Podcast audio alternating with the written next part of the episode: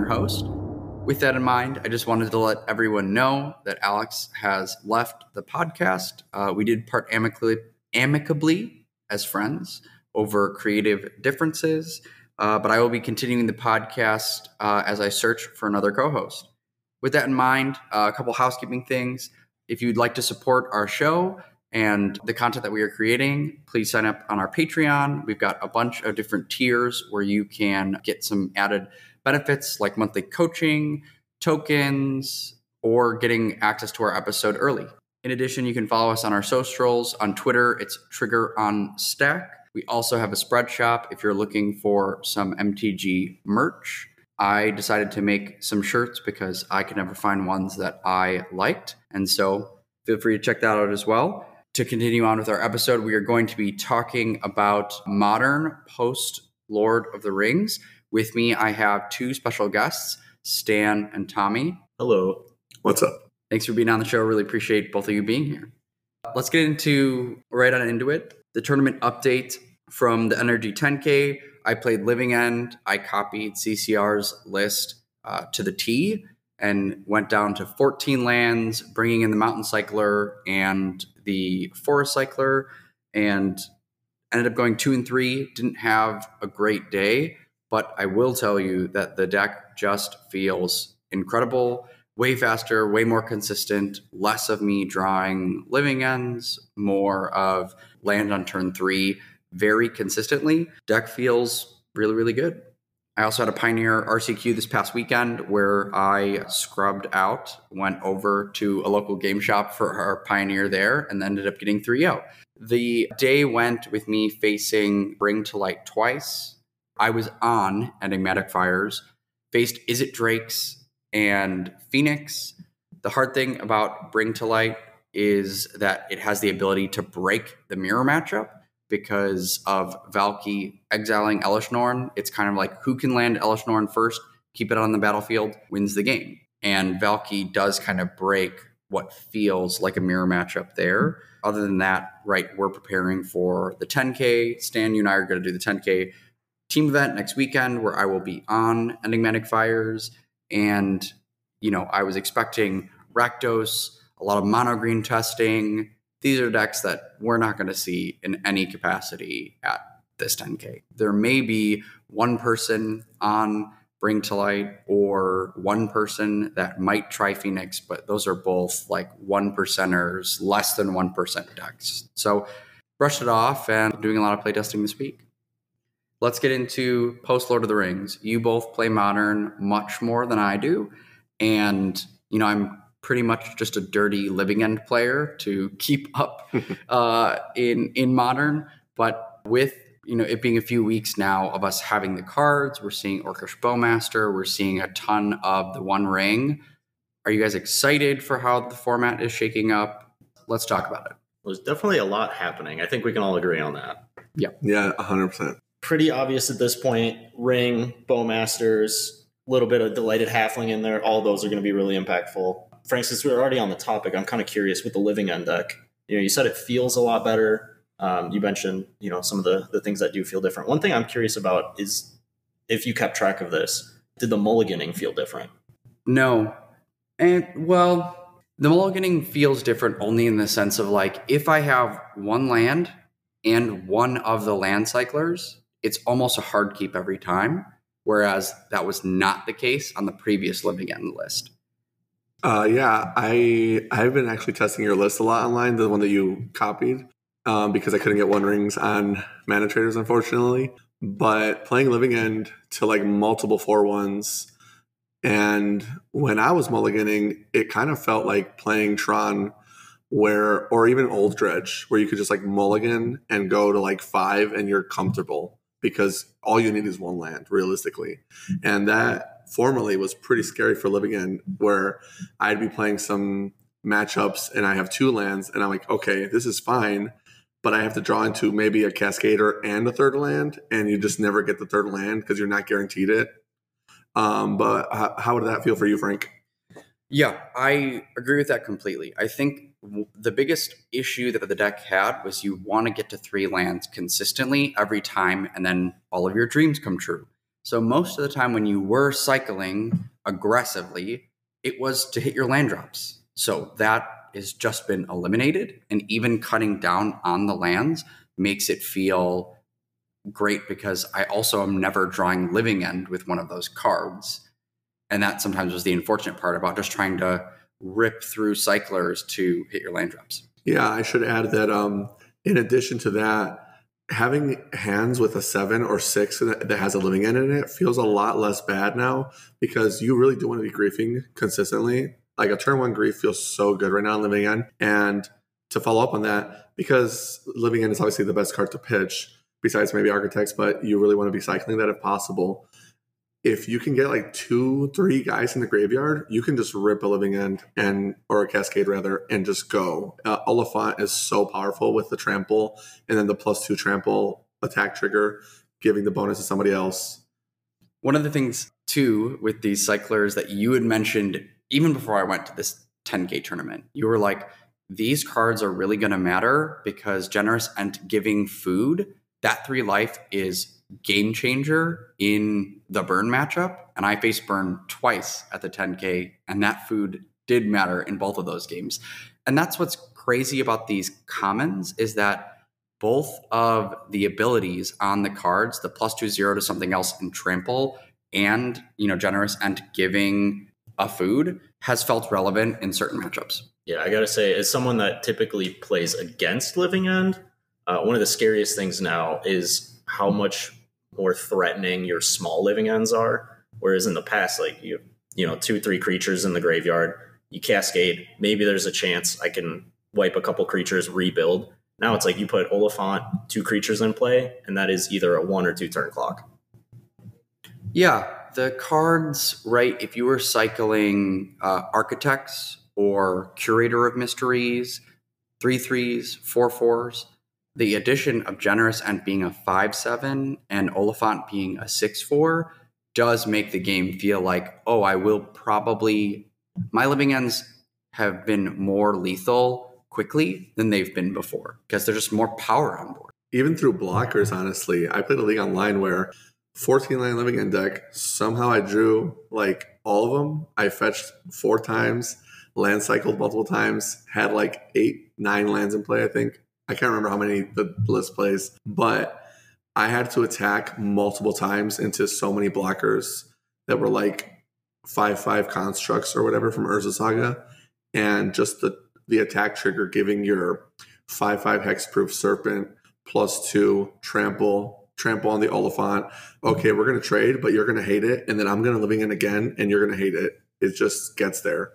Yeah, I have had a couple games as well where like I will living end off of the Cascade from Shardless Agent. And that's a 2 2 that usually doesn't swing well into anything. But then it becoming a 4 2 trampler with Oliphaunt has also been like, this is now a useful body, as opposed to being like, thank you for getting me my Cascade. Now sit back and block. Yeah. And Grief has Menace too. So the six power Grief trampler with Menace, it's just going to get there. Yeah, absolutely. The only part about the deck that I've found to be CCR kind of being like the living end guy on Twitter and winning an RCQ with Living End talks about a lot of the cards in the deck or in the previous version of the deck, like Brazen Borrower or some lists that are on Sky Turtle, are only for you to have the ability to fight off hate pieces. And now it's the deck feels faster, more consistent, but it's like I will either do the thing, but I outside of the sideboard cards, I don't have a, a good way of fighting off a lot. Like in my Hammer Time matchup, I won game one, lost game two off of the Inkmoth Nexus being double equipped. I tried to Force of Vigor. They their one card in hand was Surge of Salvation. We go to game three. They drop a Drannith on two and drop another Drannith on three. And I went, cool. Now, the one Otawara that I had to dig for, try and get out of this game, cannot hit both of those things. I have lost. Yeah, it is rough. I mean, if somebody has multiple hate pieces against you in sideboarding, it can still feel kind of bad. It wasn't really my experience on Modo, but it's possible my opponents just didn't have the right sideboard pieces in hand because, like you said, how fast the deck is. So I think overall, like Living is still a big winner, especially with the main board Grief, main board Force Negation, main board Otawara. If you get explosives out of the sideboard and stuff like that, I assume what will end up happening is Living End sideboards will just adapt to how they're getting hated out and have more sideboard tech that's like either go wide or speed up the plan even more. Yeah, I I would agree that I absolutely think that post Lord of the Rings, this deck is definitely a winner of some of these cards. I think that I also agree that they probably will find ways to try and play around hate pieces. Like if elementals, and I don't, Tommy, you'd probably be able to speak better to the new elementals list than I will, but if we keep seeing a lot more endurance pop into the main board, that might mean that Living End has to try and find a slot for subtlety so that when you do cascade and they go to endurance, you have the ability to subtlety the endurance away. But, you know, that's kind of to be seen in coming weeks. Yeah, and that's definitely. I honestly, I think the deck, if it can find room, will probably move towards subtlety anyway. We can get to this a bit later. But speaking of the four color deck, especially with delighted halfling in the format now, we're going to be seeing a lot of Teferis, and now they can start coming down on turn two. Sometimes Living End could just kill you in response to Teferi, but they can't do that on turn two. Yeah, you kind of made my spine shiver when you said Teferi on two as the living. Uncounterable. Yeah, as a Living End player, I was like, oh, Yeah, those force negations aren't going to do as much when it's uh, an uncounterable Teferi. I mean, as a Tron player, I'm excited for Delighted Halfling. Seeing Eldrazi Tron decks already start picking it up, I have been considering trying to make it work in Big Tron. I'm just not sure if it would get there. Potentially, if Karn the Great Creator was banned, it would be playable. But then that's another legendary you're not getting to uncounterable cast early, which is unfortunate. Yeah. Well, I think that we've spent plenty of time probably on Living End. Let's get into the One Ring, the different decks that's being played in, Delighted Halfling, like just baseline. Tell me about decks that you kind of see rising to the top. And in addition, just cards that you're excited for additional archetypes like where where are we at now in the meta being a few weeks into LOTR? Yeah, well, I think before we get to that, just to reel it back a little bit, as we alluded to, I think the biggest card from this set is definitely the One Ring. Real quick to go over it. Anybody that hasn't been playing Modern or has only seen the card in the spoiler but hasn't played with it yet, you know, it might look a little mopey. So it's, you know, your classic four mana artifact comes in. If you cast it on ETB, you get protection from everything till the end of your uh, until your next turn, and then you tap it, put a burden counter on it, and then for each burden counter on it, you draw a card. On your upkeep, you lose a life for each burden counter. So at its face, it seems like kind of a slow, grindy card draw engine. Almost forgot because this card has a lot of text. Also indestructible, very hard to deal with. What you might not realize until you actually play with the card is the way the, the play patterns kind of come out is you play the card, get your protection. Unless your opponent's doing something really specific, basically a time warp. Get your another your other turn, draw a card, untap, lose one life. Then it's your turn again. Don't have protection, but now you can tap it, draw two cards. So you've spent four mana, only lost one life, fogged them for a turn, drawn three cards.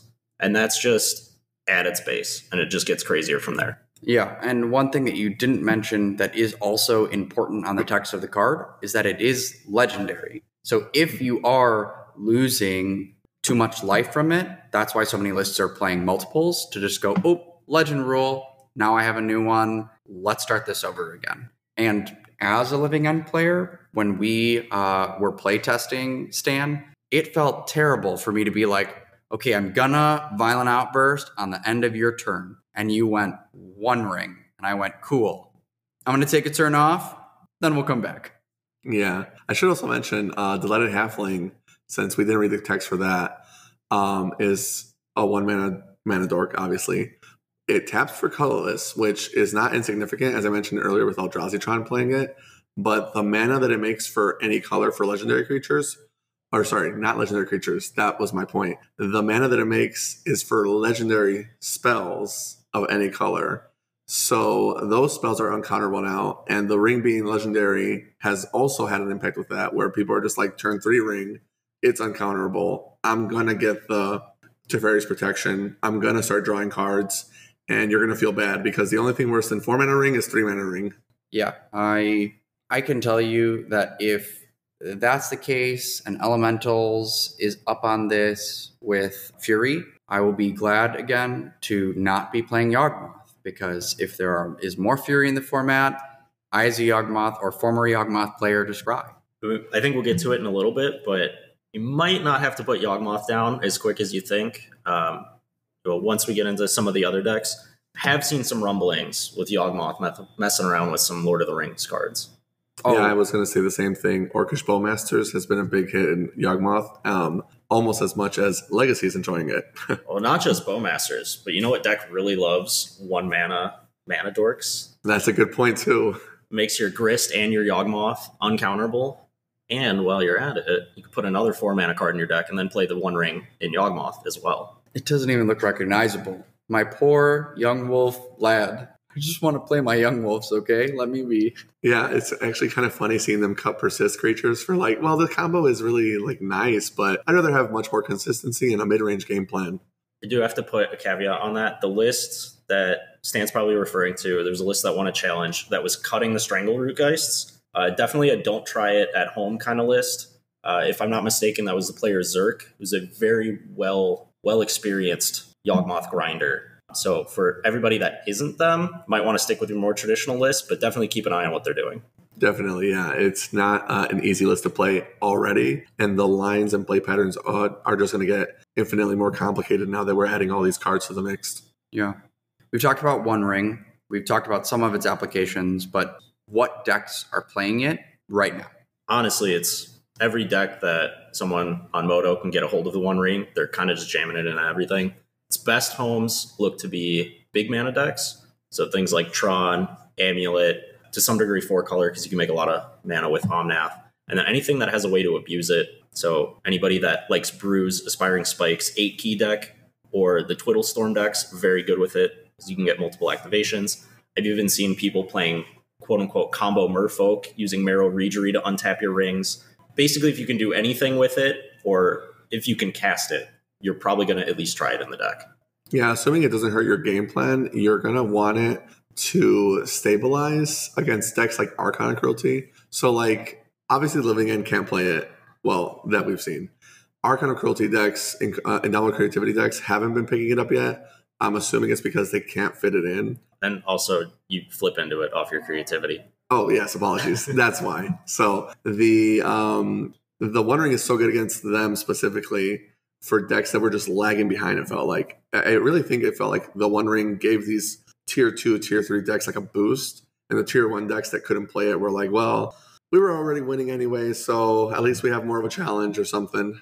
And I felt at least for the elementals list. I think I played against it this week, or maybe it was in our play testing. No, I think it was playing against you this week. Yeah, we definitely the, played this week. Yeah, the ability to play Omnath and the One Ring at the same time, the four life from Omnath hitting a land pretty much negates all the counters that you have on One Ring and the life that you're losing. And in those decks that have a ton of ETB triggers and the more elementals you're playing, the more value you're getting, an easier way to draw into all of that just felt really, really gross. Yeah, any of the decks that have ways to make use of all the extra cards they're drawing, so like I said, big mana, or it's also really good for combo decks that can support it, like we were talking about Yawgmoth. Uh, the Breach combo deck has been popping back up a little bit playing it, just adds a really good kind of backup plan. Whereas before you'd have to find something else, like those decks would use Urza Saga and try to get there with Beatdown. Now you can just put a ring in play, draw a bunch of cards, and if you have a combo in, in your deck, you can probably figure it out from there. Yeah, by meant Underworld Breach. And in my head, when he said breach, I was thinking of Through the Breach because I was also seeing a lot more Scapeshift pop up, especially in my uh, online testing, where um, in talking with people outside about what they thought about certain decks coming up, Scapeshift kept coming up because it just doesn't have a really good turn four, turn three play when they get their four mana. I mean, obviously, you're not going to Scapeshift with no lands. So, like, that's their four drop, right? But they don't really have a good turn three play after they got four lands. And that is like perfect for them to just go. It's almost like mm-hmm. what Remand was in Splinter Twin to a smaller degree, where you're like, I'm going to get my extra turn, I'm going to draw some cards, I'm going to get to my combo, and you're going to feel really bad. Yeah. We've talked about all the lists that are playing it now.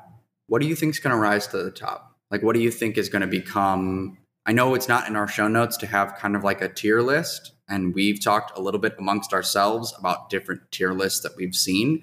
But off the top of your head, what do you guys think some of the higher tier decks are going to be in the next few weeks? I mean, I think kind of at a baseline, like sort of level zero, for a, for lack of a way, better way to say it. Um, Living End obviously is where a lot of people are going to go. I think. I think even a lot of Rhinos players might move to Living End.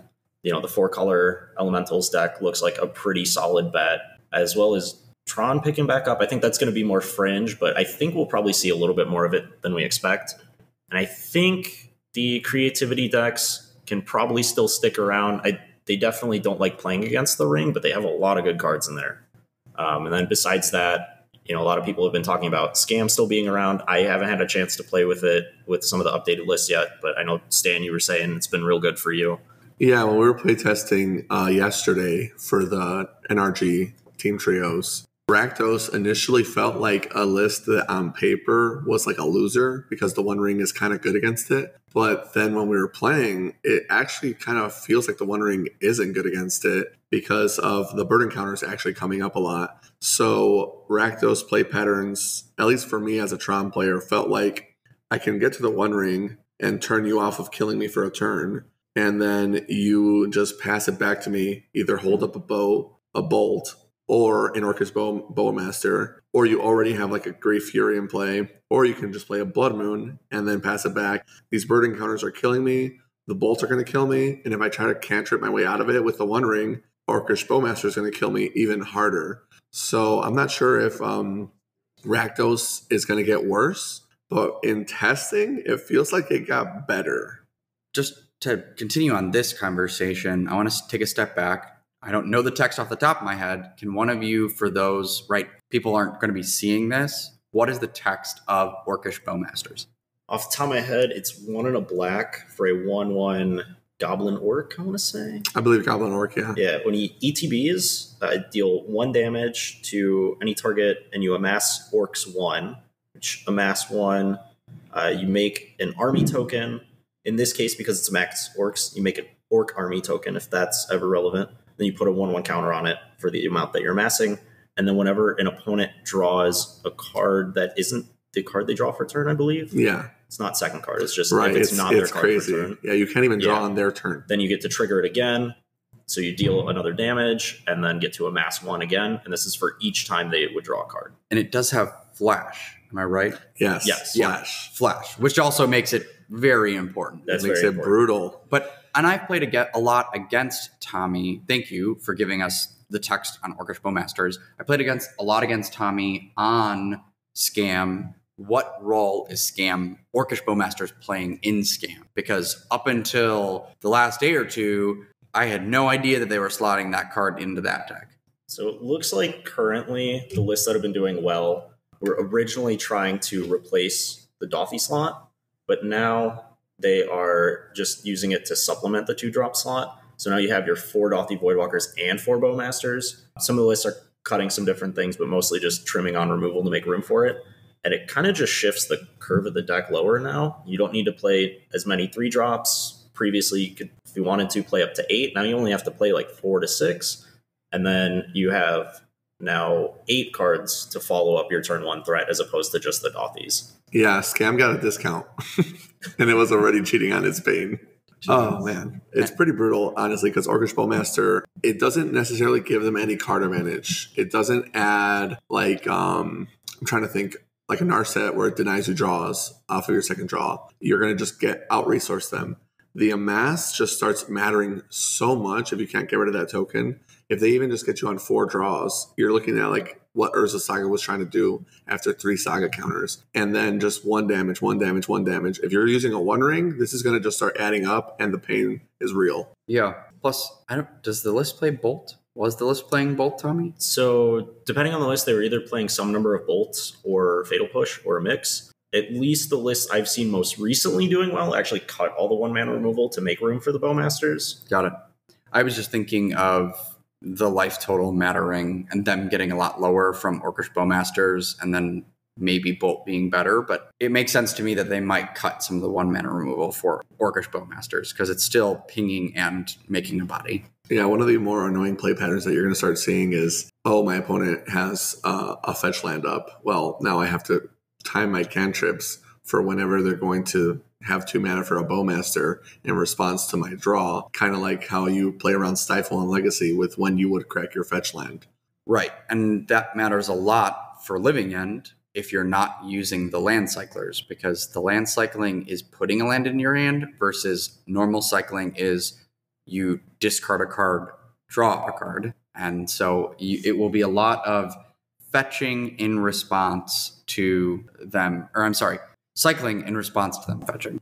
Yeah, and not just that, but like as soon as they have uh, the two mana, you're like, well, I'm just going to crack it on their end step, and if they have it, they have it. And you can try to sequence it where you, if you maybe have two or three mana out, you're like, do one, let it resolve, see what happens, go for the rest of them. It's obviously easier to do something like that on Modo, but a lot of people in paper will shortcut. And I strongly suggest, especially if you're playing in a tournament competitively, stop shortcutting against scam. You're really going to want to take your turns slowly. Their early game turns matter even more than they did before. That's a good take. It's also, even though it makes a token, weirdly good against Teferi because if they decide to down tick their Teferi and bounce the token, then the Bowmasters just deals one to it and kills their Teferi. Yeah, that's a good point. Actually, I, I haven't seen that play pattern because I haven't been playing Teferi, but that's actually really scary because they're never going to bounce the other guy and then let you do it again. That's that's um, insane.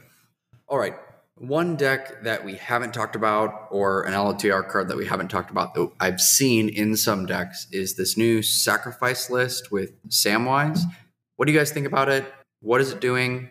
Is it good? Uh, specifically, it's Samwise GG, right? Uh, yeah, if you wanna pull the Samwise card. Gamgee. Gamgee. I'm so sorry. Um, Lord of the Ring fans, I'm sorry. Don't come after us. My employees put the movies on every day in the store, and I still can't be bothered to remember all their names. So real quick, the card is green and a white for a legendary creature, halfling peasant, two two. When another non-token creature enters the battlefield under your control, create a food token, and then you can sacrifice three foods to return target historic card from your graveyard to your hand. So that's any artifact, legendary, or saga. Yeah. Counts as historic. Yeah, they're trying to get their one rings back over and over after they keep sacrificing them and get rid of the, get rid of the burden counters. Real nice. I mean, the deck is kind of cute. It is fun. Personally, I like food. I think it's a really fun archetype and mechanic. It was kind of nice to see Modern Horizons 2 kind of give us that shell and where we went with Feasting Troll King and Green Black Food, etc. What are your thoughts on it, Tommy? I was just going to say, we should probably mention what the combo is real quick.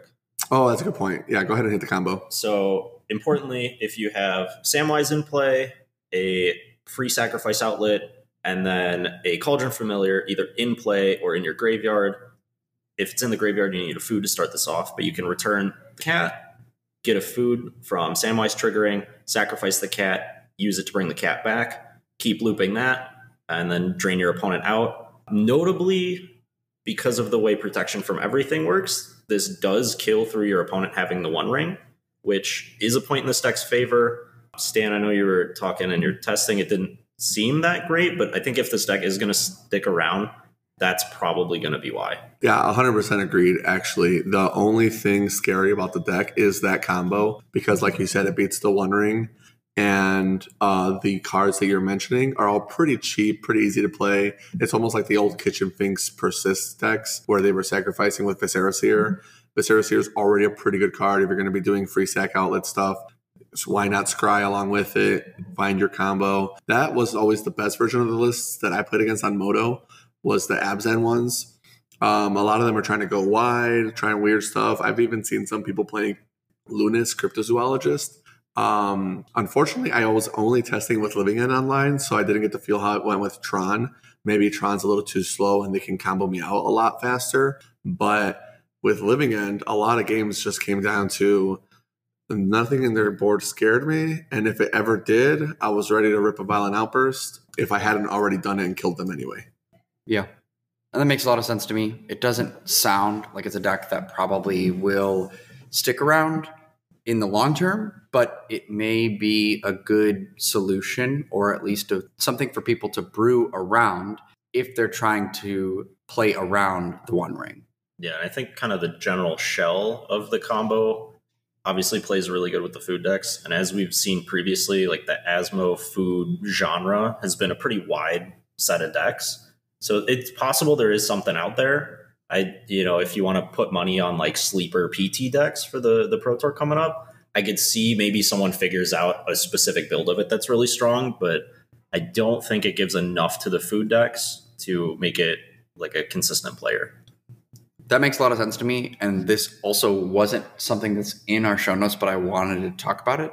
Is that with the PT coming, and this is the, I believe, correct me if I'm wrong, the first PT that is modern First one in a while, anyway. in a long time. At least with the like current version of organized play, I believe. Yes.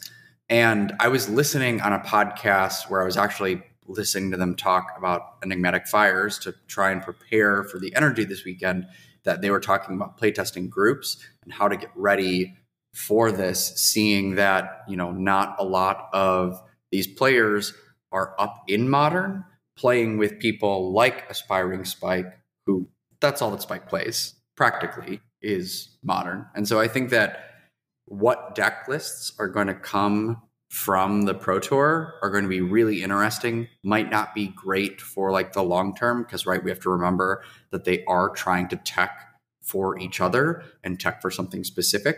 So sometimes their decks are aimed at something in particular that might not be great for rcqs or the normal lgs meta but i am interested to see how some of these pt decks shake out Yeah, that's a good point that you mentioned that because a lot of times at the Pro Tour, their meta is like really in a bubble. And so within that, they'll have these weird sideboard cards or even just weird deck choices where you're like, oh my God, I can't believe the guy's playing that deck. Well, in this bubble, it's actually not bad, especially if you're Reed Duke or whomever that's going to play the deck at like 99 out of 100 efficiency um, all day. I was going to ask though, because I don't remember when the last Modern Pro Tour was. Was it the one where they brought the draw discard deck with Burning Inquiries? Is that when the last Modern Pro Tour was? It's been long enough. I don't even remember off the top of my head. I generally can't remember, but that deck specifically comes to mind for me where they were playing Goblin Lore and Burning Inquiry with um, the Amonkhet cards to just go crazy with Hollow One. That's the deck, Hollow One. Yeah, and that deck came out of nowhere. I know we had people over here by us playing it before the Pro Tour, but it was like kind of this cute thing that was niche. Nobody really expected it. And then it just showed up at the Pro Tour and was crushing, and everybody was really excited about it. The deck list was all fleshed out, and the Pro Tour is just like the most exciting way to see like a new deck list come out of. If if if it's gonna come from nowhere, one of these guys is gonna brew it. Yeah, that's kind of what I think would happen with the Samwise deck if it does pop up. Because especially decks like that, if it's going to show up at the PT, it's because they've tested it and they've found a specific build of it that they really like for the field. Yeah. Right. It's either that or they're going to just have um, just play tested enough with the best minds to just find that one niche card. I mean, modern is a huge format, guys. You got to remember, like, there are decks we still haven't discovered that just come out of nowhere. Or a card like Samwise comes out, and now food is like, well, I have even more options between Asmore, Samwise, Urza Saga is still in play. I mean, Witch's Oven was strong enough to get banned in standard, so like it's a pretty powerful interaction. And then Viscera Seer was already doing really hot things before. I'm not surprised if it makes a comeback. I can see it. And I'm excited for what's to come in modern with the Pro Tour. And maybe eventually I will grow up to a different deck, but at least for the time being, with Living End being as good as it is, and just my involvement in other formats, I'm for sure going to stick on Living End for a little while longer. I have nothing wrong with that, man. Living End, I I, I simp for Living End, honestly. Yeah, me too. First of all, it's such a cool it's a cool deck. It's a really cool archetype, just like the whole bin everything and put it all into play kind of um, gameplay style that is unique to it, its own thing. But for the longest time, it was just like a nothing deck. Like nobody played Living End for the longest time. And now that it's finally playable, people are going to complain about it. It's like, hey, man, your champion gets buffed or nerfed. Now is the time for Living End. Just let them ride it out. And then eventually some insane graveyard hate piece comes out. And now you can't even play like normal graveyard interactions, let alone a Living End deck. Yeah. We talked a little bit, or to get into our next segment, let's talk a little bit about what we think will be banned or like what, right, with the shakeup in this format, with bans being right around the corner, what do you think for modern is potentially problematic? And even for other formats, what is problematic or something that we might anticipate moving forward? I think the biggest problem for me is that the One Ring isn't legal on Pioneer. No, no, no, no, no, no, no. but speaking of that, yes, thank God this is a Modern Horizons uh, set, if you will, so that none of these cards, even Delighted Halfling, which may not be that great in Modern, it might be just like a good enough card, but not like amazing, would be, in my opinion, insane in Pioneer. Or even some of the food guys, just crazy in Pioneer. If you look at the power level difference. Uh, what about you, Tommy? Um, I mean, it's it's tough to say, especially with the PT coming up. I know a lot of people after playing with it, seeing all the hype, seeing the One Ring be like 150 ticks on Magic Online. A lot of people's gut reaction is that the card should be banned. I don't think Wizards would want to do anything until the Pro Tour, and I think it's definitely possible that the format kind of warps or shifts in a way where the ring is really strong but not ban worthy I'm kind of just waiting to make my judgment on it until the PT happens. I think that's really reasonable. It's very new in the format. But one thing that we got wrong, at least on the podcast, was that eh, we think some of these cards will be played. Not sure. Totally, totally wrong. I mean, even with Delighted Halfling and seeing some of the jokes on Twitter towards Living End players being like, if you want to scare a Living End player, and it was Teferi on two with Delighted Halfling. Like Teferi coming down a turn earlier is already like I think that's good. Oh, I'm definitely the one that sent you that tweet. Yes, yes, you did. I mean, that's going to start mattering a lot because um, for me playing Tron, a lot of matchups, unfortunately, feel like the die roll dependent matchup where like, okay, you you won the die roll, I now have to get lucky to get this game or try to beat you in sideboards and you don't get the sideboard with Karn the Great Creator. So now I have to get really lucky.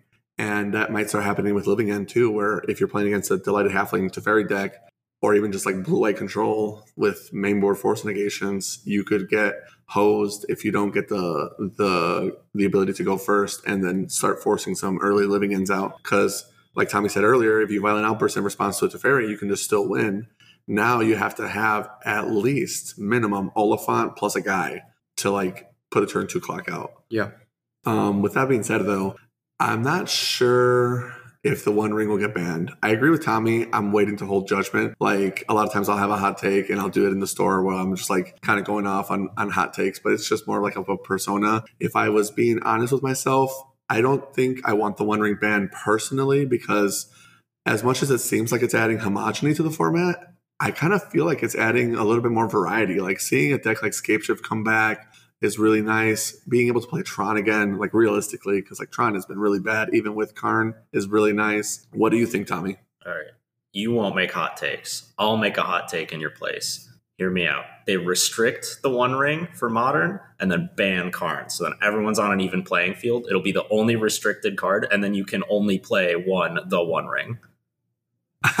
as a flavor, that'd be amazing. But man, if they ban Great Creator in Modern, I would be really upset. I think Tron would be like legitimately unplayable. I mean, I'm not just me, but all the Tron players online are cutting Karn Liberated, and they're playing like what two copies now at most.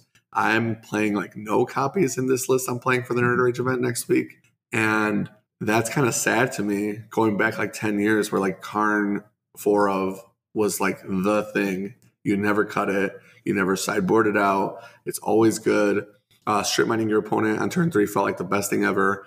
Now it's average at best, and it's only really good in the mirror match. But like if we're talking the mirror match, Tron versus Tron, like tier two deck versus tier two deck, whatever. If the one ring doesn't make Tron better, and they ban Karn, uh, I'm dropping the deck. I'm gonna go play Living End with uh, with Frank. Yep, yep. Well, I I just have feelings about Karn more of from Pioneer. And so whenever you guys are like Karn, I'm just like, I'm gonna close my ears because yeah. I can't I can't stand mono green. Yeah, that's a good point, man. It's a mono green ram deck. You're playing Nykthos, which I think is fair, and I don't want them to get rid of Nykthos. I agree. But if the best thing you can do with infinite green mana is colorless stuff with Karn the Great Creator, maybe there's a problem there. And there is something to be said about like Recto Sacrifice and some other mechanics that are probably invalidated because Karn exists. I don't play enough Pioneer at a high level to say for sure, but I have to imagine there's a lot of artifact archetypes that are like this deck would be maybe playable, maybe, but definitely not because Karn exists, and now your whole deck is invalidated. Yeah, and I more have a bigger problem with the card because of the ability, right, to have a deck that has the ability, if it goes off, to put 30 power on the board ish on turn three. That's really, really great. But it also has the ability to be like, oh, well, I'm also playing Karn, so I have a toolbox to try and mess up what you're doing as Mhm. well. Like, those two things shouldn't work together. The deck Yeah. would still be very viable. It would just go beat down if we got rid of Karn and wouldn't give it the ability to interact with other decks on like an insane level like it does now. Yeah, it is pretty annoying for the Pioneer players. I mean, personally, if if it were up to me, I'd probably just like ban the Chain Veil so they don't have access to, like combos as well. Where Yeah. like they got rid of Mycosynth Lattice for us in Tron in Modern. But um not to stay on Pioneer for too long, but yeah, it is kind of an issue. Karn Creator is extremely powerful. If it ever got banned in Modern, it would be pretty reasonable. But for sure in Pioneer, I mean, people have been talking about murmurings of like bands coming up. There hasn't been a band since well, Expressive Iteration. Yeah. There hasn't been a modern band since I even can't Yorion. Yorion. Oh yeah, Yeah, Yorion. Yorion. Yeah, and that's not a real card. right, That doesn't exactly. That Uh, does not count. I agree. They need to get rid of that whole mechanic. that whole mechanic needs to be gone, and they need to give us back Lurrus so I can play it in my Traverse Shadow. See, Yorion wasn't the problem. I don't I agree with you that I don't think Yorion is actually a card. However, because of Yorion, it was a ton of elemental piles that were like, we're just going to play four four solitudes and four furies and three endurance and a, a subtlety because why not? And then my dork decks were just getting destroyed because every deck can have fury hmm that was more of why I was excited about Yorion leaving the format, not because like it's a really great card. Yeah. I mean, hey, as a Tron player who didn't play against any Evoke Avalanche Riders, I was kind of excited to play against a bunch of Yorion piles all day. Anything else on like bans or you know decks that you feel like are really gonna people should be looking out for, people should be playing at their LGS? Anything else on that? I mean, I think both of you guys are pretty locked on what decks you guys are playing, like Tron and Living End. I mean, for me, I think I'm probably to stick with the four color deck for a little bit, but these scam lists are definitely very tempting. Definitely have to mess around with that. I think it's probably worth at least investigating some more like unconventional sideboard options if you're worried about the ring. Like we might even see Tear Asunder start popping up in modern a little bit. But unless, especially at the LG level, LGS level, unless everybody starts to show up with it, like you kind of gotta kind of gotta let the Twitter hype machine just run its course, and just remember that Modo stuff moves very fast, and just because you see you know X number of copies of it in the top eight of a challenge doesn't necessarily mean that next Thursday Frank's going to be rolling up with his play set of rings and is going to be jamming ring mirror matches all night. Yeah, that sounds like a nightmare. But thank you though. That's a good point, though. I do think Tommy's right. It's going to come down to sideboards. That's always, as always, for modern. It's just going to be sideboards. Chalice of the Void is probably super high right now. Engineered explosives feels really, really good right now. Ways to deal with the One Ring might not even matter if your deck can just stick to the game plan. Right. That's why I living in. One small thing that we didn't mention when we were specifically talking about the ring that I should point out because of the way the card works, if you play scared, it's going to bury you. If you have a way to interact with it, wait for them to tap it and then remove it in response. Because once it resolves, it'll look at how many counters were on it. So if you move, remove it in response, it'll see zero counters and won't draw them a card. If you go crazy, try to get rid of it right away, then they can tap it in response and still replace itself. Yeah, it goes back to what I said earlier against Rakdos. Be patient. I mean, as always, modern is a fast format. You're gonna have time to finish your games out, even if you're playing blue white control. Just slow the game down, really make good decisions. And if you're gonna remove the ring, just remember it is indestructible. You have to exile it or bounce it. Yeah, I tried force figuring it before I like read the card, Oh, and no. of course, reading the card explains the card. But I was like, oh, I have no answers in my sideboard for this. Yeah. Good. Listen, we all play the game like Yu Gi Oh! TV show, no text on cards. If a card has more than two paragraphs, my eyes gloss over. I'm not reading it. You tell me what it does. and it's only getting worse. Every card they print now has at least three lines of text. Honestly, I make fun of it, but I really love that. Like, I was talking to somebody in the shop, and a customer came in and told me that since Strixhaven rotated, there are no more vanilla creatures in standard. And I was like, wait, what? So I looked it up because I didn't believe them, which you know, kind of rude, but I just was so shocked by it. I looked it up. I was like, wow, you're right. There's like no vanilla creatures anymore. And that's like a testament to how good these limited formats have been that kind of every card has a little bit of play, but it also makes the game that much more complicated, kind of harder for new players, but that is the benefit of having an LGS. You know, you come meet some people, we'll help you out, we'll teach you, listen to a podcast, you know, maybe subscribe to their Patreon, Yeah. get some good technology. Um, but yeah, that's like Magic is just so connected now. You might as well just start connecting with people and learning together because these cards are getting more and more complicated and that's honestly a good thing. It's way more fun to play with cards that have paragraphs than what we were doing 10 years ago where Tarmogoyf was a $250 card. Yeah, and I think as well, right, at least from a limited perspective, the ability to have, you know, you're not playing a 4 4 for 4 Mhm. anymore. Like that, and especially that really, really came into perspective. And I've been playing limited formats very consistently since Midnight Hunt Mhm. and then played limited before that. But really, when we did Dominaria Remastered, and it was like, oh, look at all these cards that are just vanilla bodies that happen to be the best card I can put in my deck. Agreed. That really solidified it for me. When we played Dominaria Remastered, it wasn't like a really bad draft format because there was some fun archetypes in there. Agreed. But when we played with some of these really, really bad cards or really just old creatures that just didn't hit the level, I was just, I was mad. I was like, why is my best guy like a five mana 2 2? Like, just so terrible. Or an 11 mana bounce all my guys. And uh, I just want to say if I'm going to play a 4 4 for 4, it better have haste and vigilance. And it also deals damage to planeswalkers and damage can't be prevented, etc. Yeah, I remember having one red creature that I believe was a 2 1 double strike, and it was like an uncommon. It was, and I was like, this card sucks.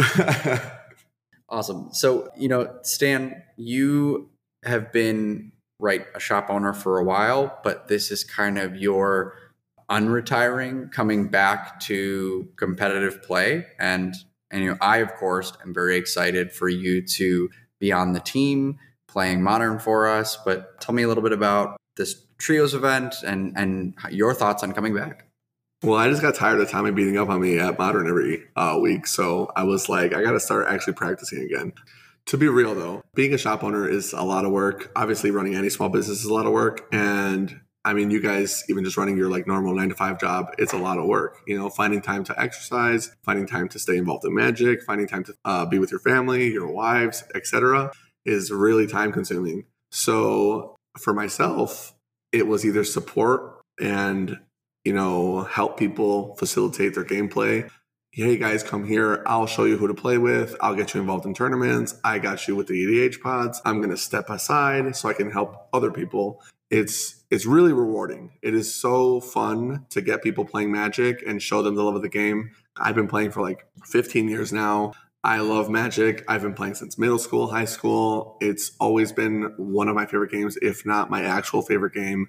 And so when you asked me to join your team, I was really excited because one, I've been itching to kind of come back anyway. And two, I have a little bit more free time now. I can actually practice. Manatraders has made it really easy to play Modo a lot, which is nice. I mean, I used to do it before, but you know, just the ability to rent a deck, not play it, log into a league at one in the morning, go to bed late, really responsible. But um, it's just fun, and I want to play more competitive Magic. So it was it was exciting for me. I was glad you asked because doing uh, even just doing this podcast with you now is just really fun. So I'm I'm excited to be back, and I'm excited to brew again because I've got some hot tech in my Tron deck that I'm hoping I don't get stomped on and look really dumb over. Yeah. And one of the things I don't think I've told you specifically, but that's part of what got me into playing Magic competitively again. I took like a 10 year break, as you know. played standard like at LGSs, but always wanted to go to team events and play in 10Ks and try and make RCs. I know it was like PPTQ, whatever back Mm. then, but I was barely involved. But you were always so helpful with helping me make sideboard guides or prep decks or playtest that this store gave me the vibes of like the store that I grew up in and is part of why this podcast happens here. Part of why I stay so active is because you have done a really good job at that. And I'm really excited for this second shot at Team Trios. And by the way, if you don't know what Team Trios is, it is we're playing as a team, Pioneer, Modern, Legacy. To win the round, two of the three of you have to win. For example, if Stan won in Modern and Kai won in Legacy, we could stop playing the Pioneer game because two of three were won. And so it's a little bit of, I like it a lot because it stays competitive, but also feels a little bit like team sports in the sense where, oh man, it's not all on me to like get this invite. Yeah, honestly, Team Trios is revolutionary. I remember when they first started doing it and it got popularized. I was so excited because one, like you said, you don't have to feel overwhelmed. You're going to go to a tournament. And I remember one time I went to a Star City Games Open and I was playing Tron, of course. And four of my first five opponents were mainboarding Blood Moon in a not Blood Moon deck. So I go round one Affinity, mainboards Blood Moon. Uh, round two Jund, and it was the Pro Tour fetch for basic lands, Blood Moon Jund, which is normally a good matchup. Lose, lose, and then finally get to round five, and I play against Sun and Moon, which is also a Blood Moon deck, but it's not a deck. So that was my first win of the day. And you just can't help the variance sometimes. So if you're playing a deck and you're play testing and you're like, well, I've got these like nine out of ten top decks down. I feel really comfortable. If I get if I play against this fringe deck, or if I play against burn and I'm a slow deck, or if I play against control and I'm a mid range deck, it happens. I'll try to grind it out, but at least I got my partners playing their matchups. And in theory, that should reduce variance in a way where all three of you guys can't be playing against a fringe deck. It's it's statistically unlikely. But if it happens, it happens. And honestly, it's just a lot more fun to have the camaraderie and be playing with your friends, like just hanging out. Some of my favorite memories of tournaments were with Jarrett and Josh and all these other guys, just going to team events, grinding. Hey, remember that story? Yes, of course. The team event. I remember that story. You remember the story from the singles event? Not so much, unless I met some friends. Yeah. And I can even say, right, the last one that I went to was in October, where we were on Rakdos mid range and Pioneer, Mill in Modern, and Rakdos Goblins, which, like, looking back, I was like, wow, two of our three decks were very fringe. But I just had a blast going. Like, even losing was like, whatever. It was just a ton of fun. And so, yeah, I'm really excited for your unretiring. I am very hopeful for this weekend that we are at least going to have a better showing than I did at my first one. Yeah, and big thank you to Tommy for helping us test and also lending me one rings if they show up in the mail. Yeah, living on a prayer for that one. Also, you're welcome that I'm busy that weekend. That's true. Yeah, that's true. Tommy could have been playing in that seat. But um, no, for real, I, I do appreciate all the help you guys uh, provided. People like Tommy and uh, Kai and all these guys coming to play test. It's hard for me to get out to go play test because I'm stuck at the shop. So I sent the bat signal out, and everybody showed up on Saturday, and we were grinding out matches. Todd came out, pulled out the suitcase with like every modern deck. We are like getting it done. Yeah, that's awesome. To wrap the show up, a big shout out to uh, MTG Chicago who posts all of my matches online. Thank you to Boar's Hat Gaming for letting us record at the shop. Shout out to Nancy Steroids for doing our intro and outro music. And thank you to both of you for coming to be on the show. Really appreciate having you both and your input on modern. Happy to be here. Yeah, thanks for having me on. Yeah. Anyway, till next time, please keep listening to our episodes and see you on the next episode for Trigger on the Stack.